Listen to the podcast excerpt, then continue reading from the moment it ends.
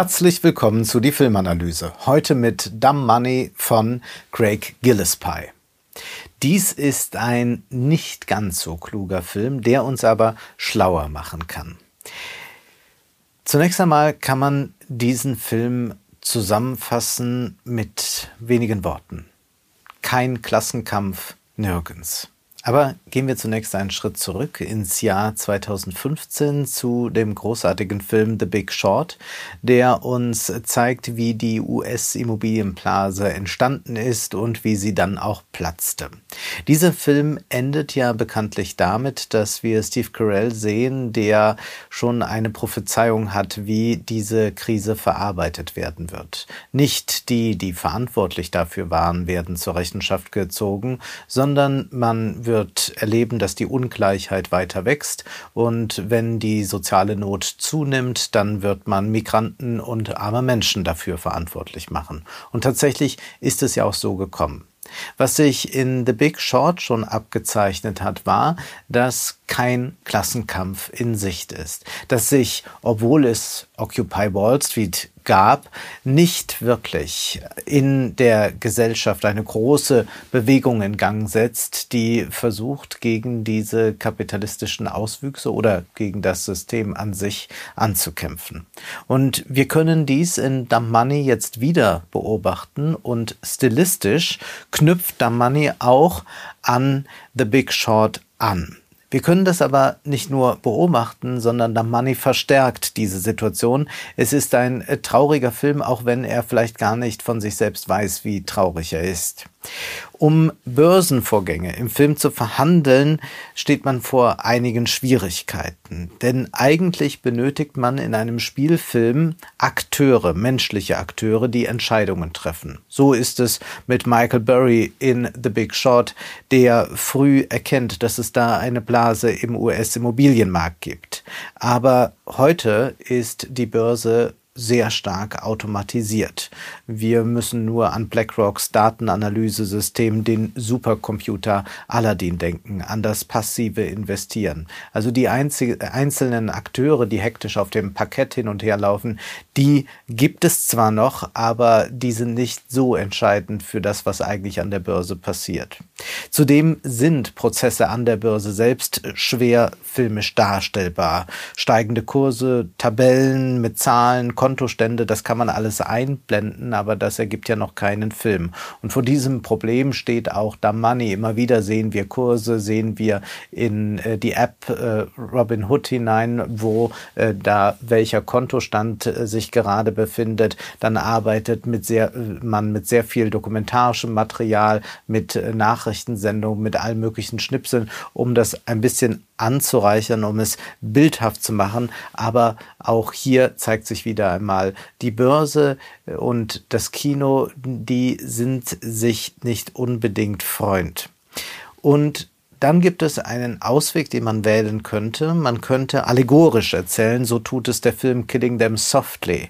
Eigentlich im äh, Verbrechermilieu angesiedelt, da wird illegal Poker gespielt. Jedoch geht es hier eigentlich um das Vertrauen an den Märkten, an der Börse. Es geht tatsächlich hier um die Finanzkrise. Damani entscheidet sich dazu, zu einem konkreten Fall, zu einer wahren Begebenheit zu greifen. Hier gibt es noch menschliche Akteure, die sich auch in gewisser Weise gegenüberstanden. Sie wurden zumindest im US-Kongress verhört. Keith Jill, gespielt von Paul Dano, gehört zur absteigenden Mittelschicht. Er ist Finanzanalyst in Procton. Er hat aber vor allem in seiner Freizeit ein Anliegen. Er möchte seine Meinung unter dem Pseudonym Roaring Kitty kundtun auf äh, dem Börsen-Subreddit Wall Street Bets. Dort gibt er seine Expertisen kund, er ist Teil der Nerd Culture und irgendwann wird er auf die Aktie von GameStop aufmerksam. Sein gesamtes Geld investiert er in diese Aktie. Seine Frau, gespielt von Charlene Butley, hält zu ihm. Eigentlich soll das gemeinsame Kind ja eine strahlende Zukunft haben, aber möglicherweise schlittern sie auf diese Weise in die Pleite. Bemerkenswerterweise aber beginnt der Aktienkurs zu steigen, erst langsam, dann sprungartig. Was ist da los? GameStop ist eine Firma, die vor allem Ladengeschäfte betreibt, in denen man Videospiele kaufen kann. Die Aktie dümpelte damals bei sechs, bei acht Dollar rum und es war klar, dass das nicht unbedingt das Zukunftsgeschäft ist, in Shopping Malls Videospiele zu verkaufen, wo doch alles digital ist. Plötzlich aber geschieht etwas Eigenartiges. Die Aktie steigt und steigt, erst auf 100 Dollar, dann auf 400 Dollar. Und das hat keinen richtigen realwirtschaftlichen Grund. Zunächst einmal müssen wir einen Schritt zurückgehen, um zu verstehen, wie es überhaupt zu diesem Run kam. Nun, es gab eine Börsenbewertung dieses Unternehmens. Experten waren sich einig, dass GameStop vielleicht doch ein bisschen besser performen könnte in Zukunft, wenn man das digitale Geschäft besser verstehen könnte. Und so bewertete man die Aktie äh, mit 8 Dollar oder 10 Dollar schon relativ hoch. Hedgefondsmanager glaubten nicht an diese Erfolgsstrategie von GameStop und so wetteten sie gegen diese Überbewertung. Sie gingen also davon aus, dass dieser Aktienkurs sehr stark fallen wird und deshalb shorteten sie diese Aktie. Um das zu tun, äh, bedienten sie sich der Leerverkäufe. Das heißt, äh, sie liehen sich diese Aktien und das bedeutet aber auch, dass man diese Aktien zu einem vereinbarten Termin zurückgeben muss. Wenn der Kurs allerdings doch steigt, entgegen der Erwartung, dann kann der Verlust äh, bei solchen Leerverkäufen sehr, sehr hoch sein. Hier verweise ich nur ganz kurz auf die Wohlstand für alle Folge. In dem Podcast habe ich ausführlich mit Ole darüber gesprochen, wie äh, dieser GameStop-Hype entstanden ist und wie das mit den Leerverkäufen funktioniert. Und ich verweise auch auf die Filmanalyse VW Vendetta, wo es schon um das Revolutionäre dieser GameStop-Käufe geht. Nun leihen sich also die Hedgefondsmanager diese Aktien, um sie zu verkaufen und die Hedgefondsmanager gehen auch an die Öffentlichkeit damit. Also sie teilen öffentlich mit, dass sie jetzt gerade äh, diese Aktie shorten. Äh, so wissen die Anleger, äh, dass also diese Aktie bedroht ist und ziehen sich möglicherweise daraus zurück. Das hat also auch einen positiven Effekt, äh, diese öffentliche äh, Bekanntmachung, äh, dass dann möglicherweise der Kurs noch viel rasanter sinkt. Nun hat sich aber bei Reddit eine Gegenöffentlichkeit gebildet. Die können wir ja überall beobachten und so auch im Feld der Börse. Und unter diesem Subreddit Wall Street Bets haben sich nun äh, Kleinanleger getroffen und andere Nerds, um sich zu verabreden, GameStop-Aktien zu kaufen, weil, wie äh, Keith Gill ausführt, vielleicht dieses Unternehmen doch gut ist, hängt auch eine gewisse Nostalgie daran. Früher haben wir noch so Videospiele gekauft, äh, was auch immer. Jedenfalls hat man sich verabredet, auf diese Weise immer mehr Aktien davon zu kaufen. Das heißt, man hat damit dafür gesorgt, dass die Nachfrage nach dieser Aktie steigt und folglich auch der Aktienkurs steigt. Und so können wir im Film beobachten, wie äh, die äh, Milliardäre, äh, die Hedgefondsmanager plötzlich Verluste von 3,5 Milliarden Dollar zu verzeichnen haben, während es für äh, Keith Jill immer besser läuft. Nun, wie kommt das? Das hat zu tun mit dem Short Squeeze. Äh, die Hedgefonds rechnen ja mit fallenden Kursen. Bei steigenden Kursen muss aber die geliehene Aktie ja zu einem höheren Preis wieder gekauft werden. Man muss jetzt termingerecht diese Aktie, äh, die man geliehen hat, äh, wieder abgeben können. Und das bedeutet, dass man völlig überteuerte Aktien kaufen muss. Das heißt, die Aktie, die man für 8 Dollar gekauft hat und die dann nicht gesunken ist, sondern plötzlich 400 Dollar kostet, die muss man ausgeben und damit kann also äh, der Verlust äh, geradezu unendlich hoch sein. Diese Lücke im System, äh, beziehungsweise diesen äh, kleinen schwarzen Schwan, den nutzt man hier bei Wall Street Bets aus. Und das zeigt uns da Money. Wir sehen aber dabei vor allem, wie ähm, äh, Keith Gill in seinem Keller sitzt und in die Webcam spricht und immer wieder äh, sich dazu äußert, wie erfolgreich jetzt gerade die Aktie performt und äh, dass er ganz bullish ist und auch bullish bleiben wird und dass sich dann immer mehr anschließen. Wir sehen dann auch die anderen kleinen Aktionäre, einige davon, die dann immer mehr äh, Aktien kaufen, um diesen Hype weiter zu entfachen. Was wir also hier beobachten können, ist, dass eine Gegenöffentlichkeit sich gebildet hat, die jetzt so pseudo-revolutionär auftritt.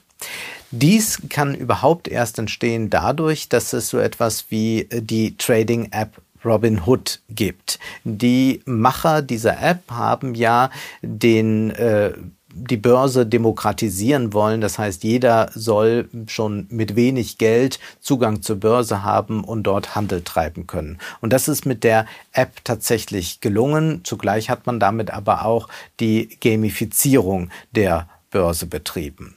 Nun sind wir an einem Punkt angelangt, wo man sich die Frage stellen kann, findet hier also jetzt die Umverteilung statt? Wenn äh, dieser Aktienkurs von GameStop immer weiter in die Höhe schnellt und dadurch die Hedgefondsmanager immer ärmer, die Kleinaktionäre aber immer reicher werden, dann haben wir tatsächlich so eine Art Umverteilung. Nicht äh, als politisches Programm, sondern ganz in der Sphäre der Börse. Hier muss man zunächst einmal sagen, dass dies auch nur bei solchen vergleichsweise kleinen Unternehmen wie GameStop möglich ist. Die Marktkapitalisierung liegt da bei drei, vier Milliarden Dollar. Und hier kann es also durchaus ausschlaggebend sein, wenn sich dort eine größere Gruppe versammelt und 1000, 5000, 10.000 Euro investiert jeweils, um diese Aktie zu kaufen. Gehen wir auf ein anderes Unternehmen wie Microsoft, das eine Marktkapitalisierung von 2,6 Billionen Dollar hat, dann wird schnell klar, dass man da auch mit der größten Community bei Reddit wenig auslösen kann, um den Aktienkurs äh, in irgendeiner Weise zu beeinflussen. Das heißt, nur da, wo das Unternehmen keine hohe Marktkapitalisierung hat, ist so etwas überhaupt möglich. Und zugleich gibt es ja ein grundsätzliches Ungleichgewicht bei der Vermögensverteilung. Wir sehen mit den Hedgefondsmanager nicht das reichste Prozent, sondern das, das reichste 0,01 Prozent.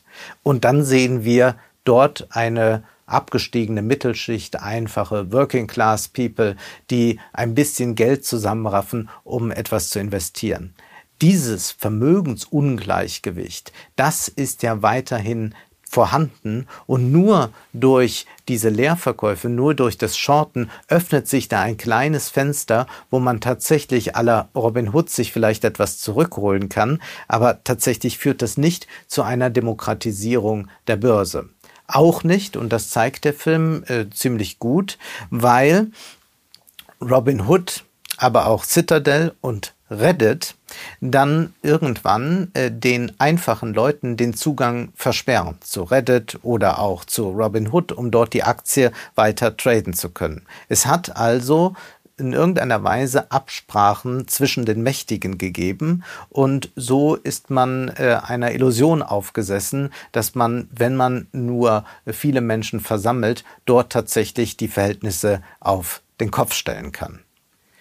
Das Ärgerliche an dem Film ist nun, dass er immer wieder so tut, als sei hier die große Revolution im Gange, als sei das erst der Anfang.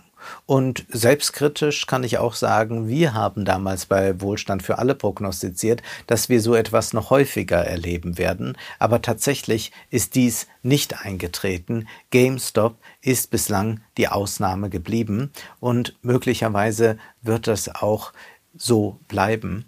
Denn wir sehen aufgrund der großen Ungleichheit von äh, Vermögensverteilung, dass eigentlich nur ganz wenige Menschen die Chance haben, dagegen zu rebellieren, beziehungsweise es müssten sich so viele Kleinaktionäre zusammentun, äh, um äh, dann einzelne Hedgefondsmanager anzugreifen, dass das aber am Ende doch immer ein Kampf gegen Windmühlen bleibt. Und als solcher ist er ja dann auch geendet. Möglicherweise sind da einige äh, Kleinaktionäre Aktionäre sehr reich geworden, aber das hat ja nicht im Grundsätzlichen etwas verändert. Und damit kommen wir zu der heiklen politischen Komponente dieses Films. Und in gewisser Weise ist der Film da aufschlussreich, denn wir sehen, wenn Keith Jill auf der Straße unterwegs ist, so gut wie nie andere Menschen.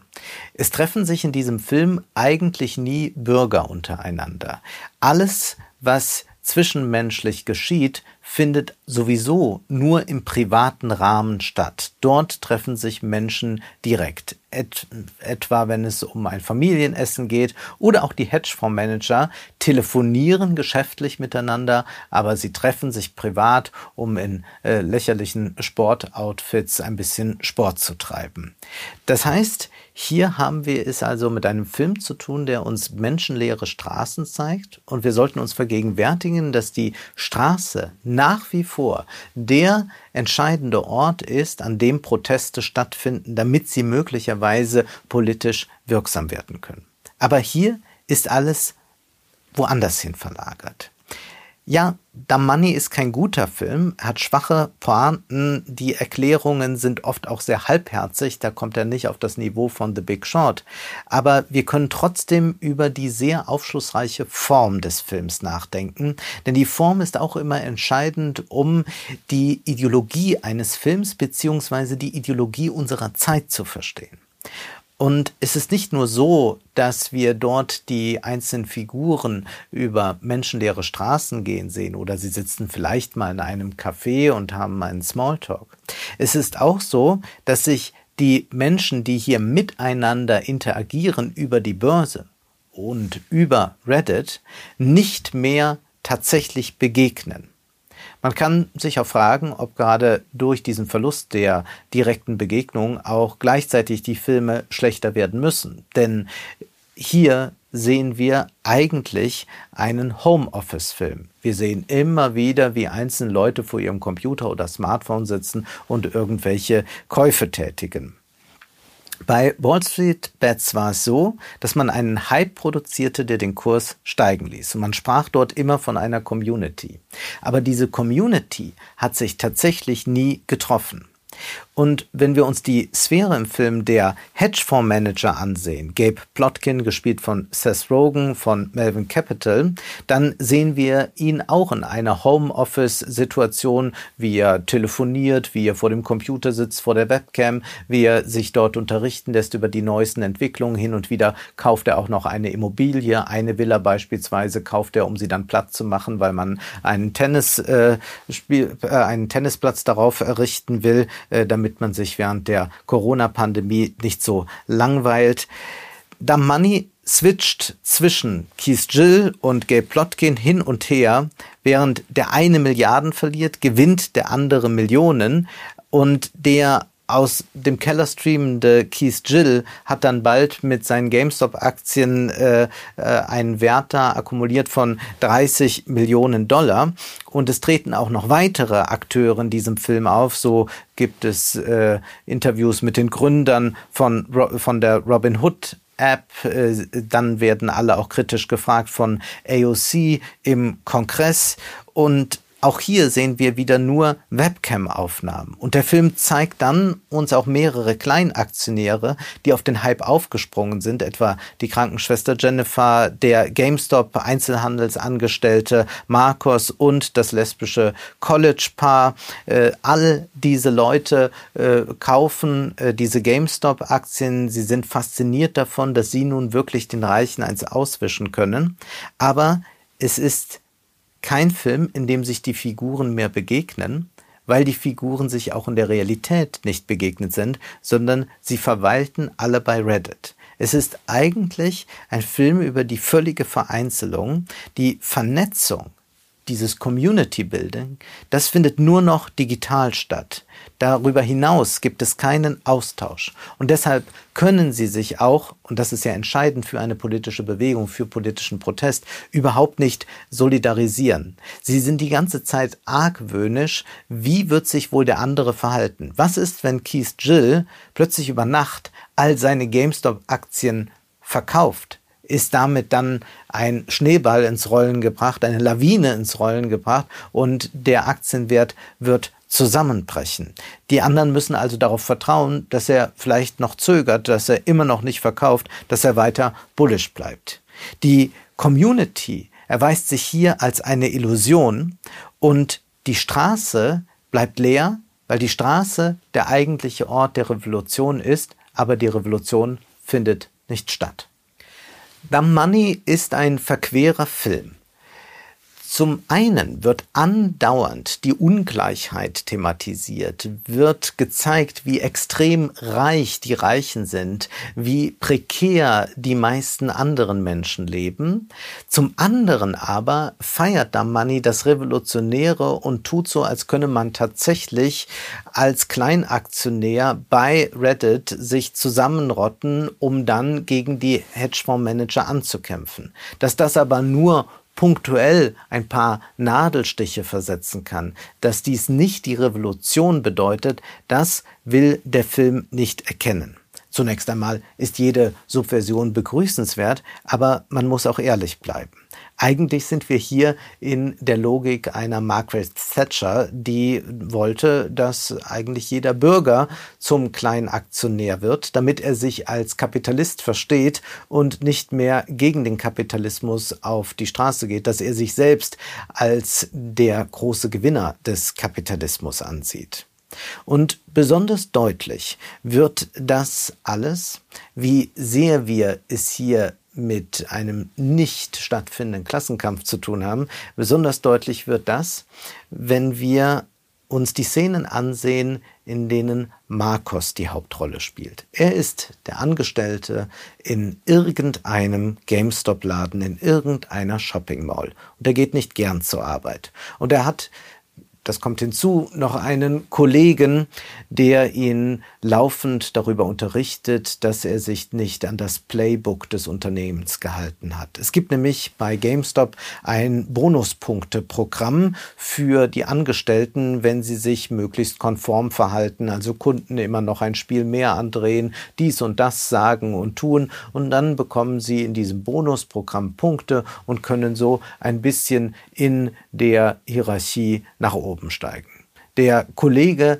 hat dieses Bonuspunkteprogramm vollständig internalisiert. Man kann ihn durchaus als eine NPC-Figur bezeichnen. Jemand, der das eigene Denken abgegeben hat, der äh, ganz aufgeht in der Logik dieses Unternehmens, erdacht von irgendwelchen Managern, die fernab sind von der eigentlichen äh, prekären Wirtschaftswelt dieser dort Arbeitenden.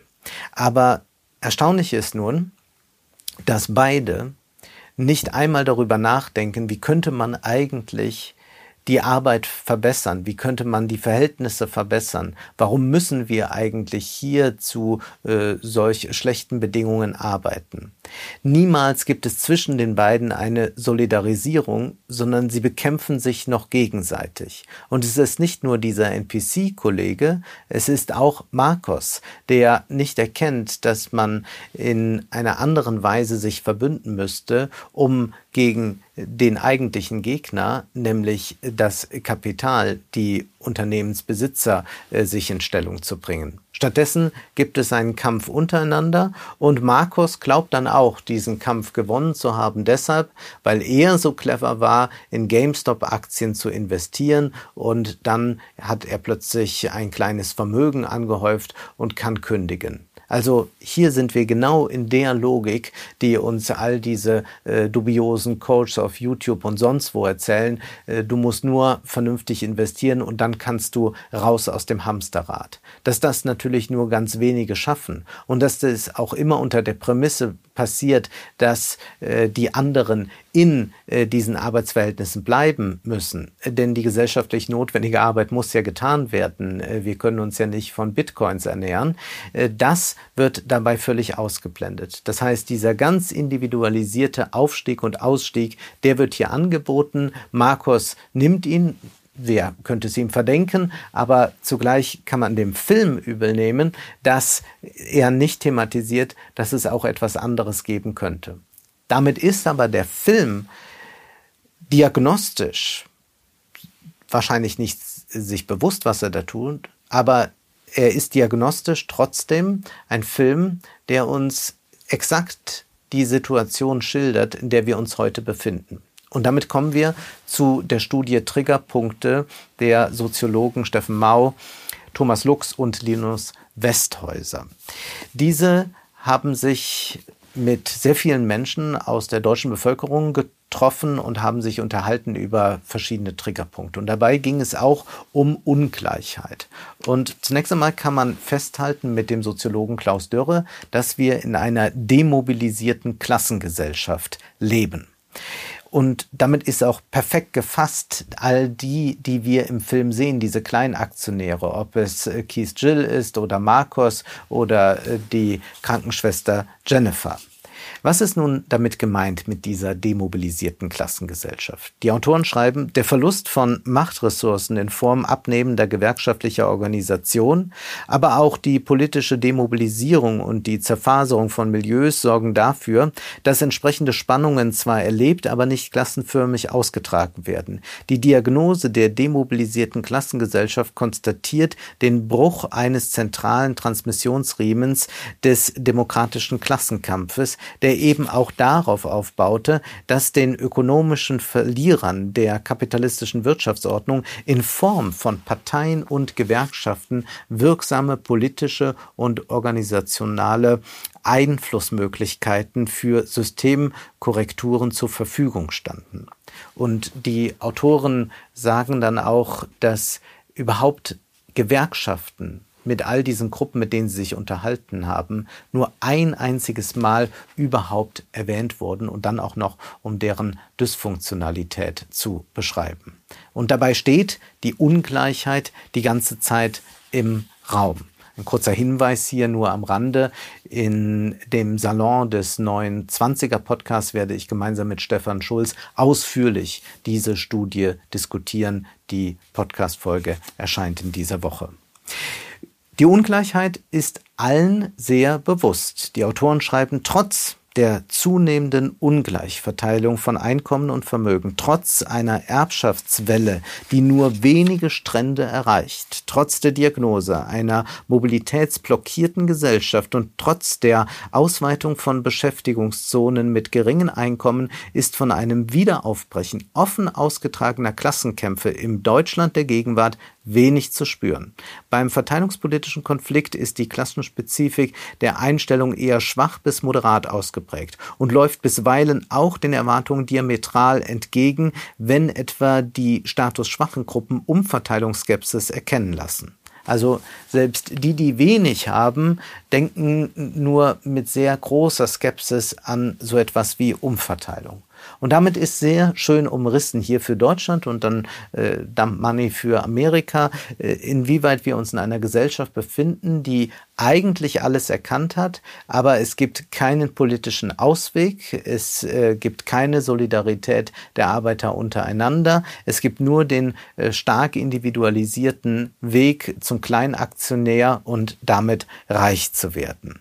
Und der Film ist auch gepaart mit einem Eat the Rich Simplizismus. Denn natürlich hat man sich in der Popkultur inzwischen daran gewöhnt, dass man sich ein bisschen über äh, Superreiche lustig macht. Und so werden uns auch die Hedgefondsmanager gezeigt, wenn sie in lächerlichen Outfits durch die Gegend rennen oder der eine äh, soll sogar mit einem Schwein äh, gemeinsam in der Küche leben. Aber dennoch haben wir hier keine Klassenanalyse und keine Kapitalismusanalyse, sondern nur ein bisschen Bashing der reichen Lifestyle-Kultur. Aber das führt natürlich nicht dazu, dass es wirklich zu einem Denken oder sogar zu einem Aktivismus kommt.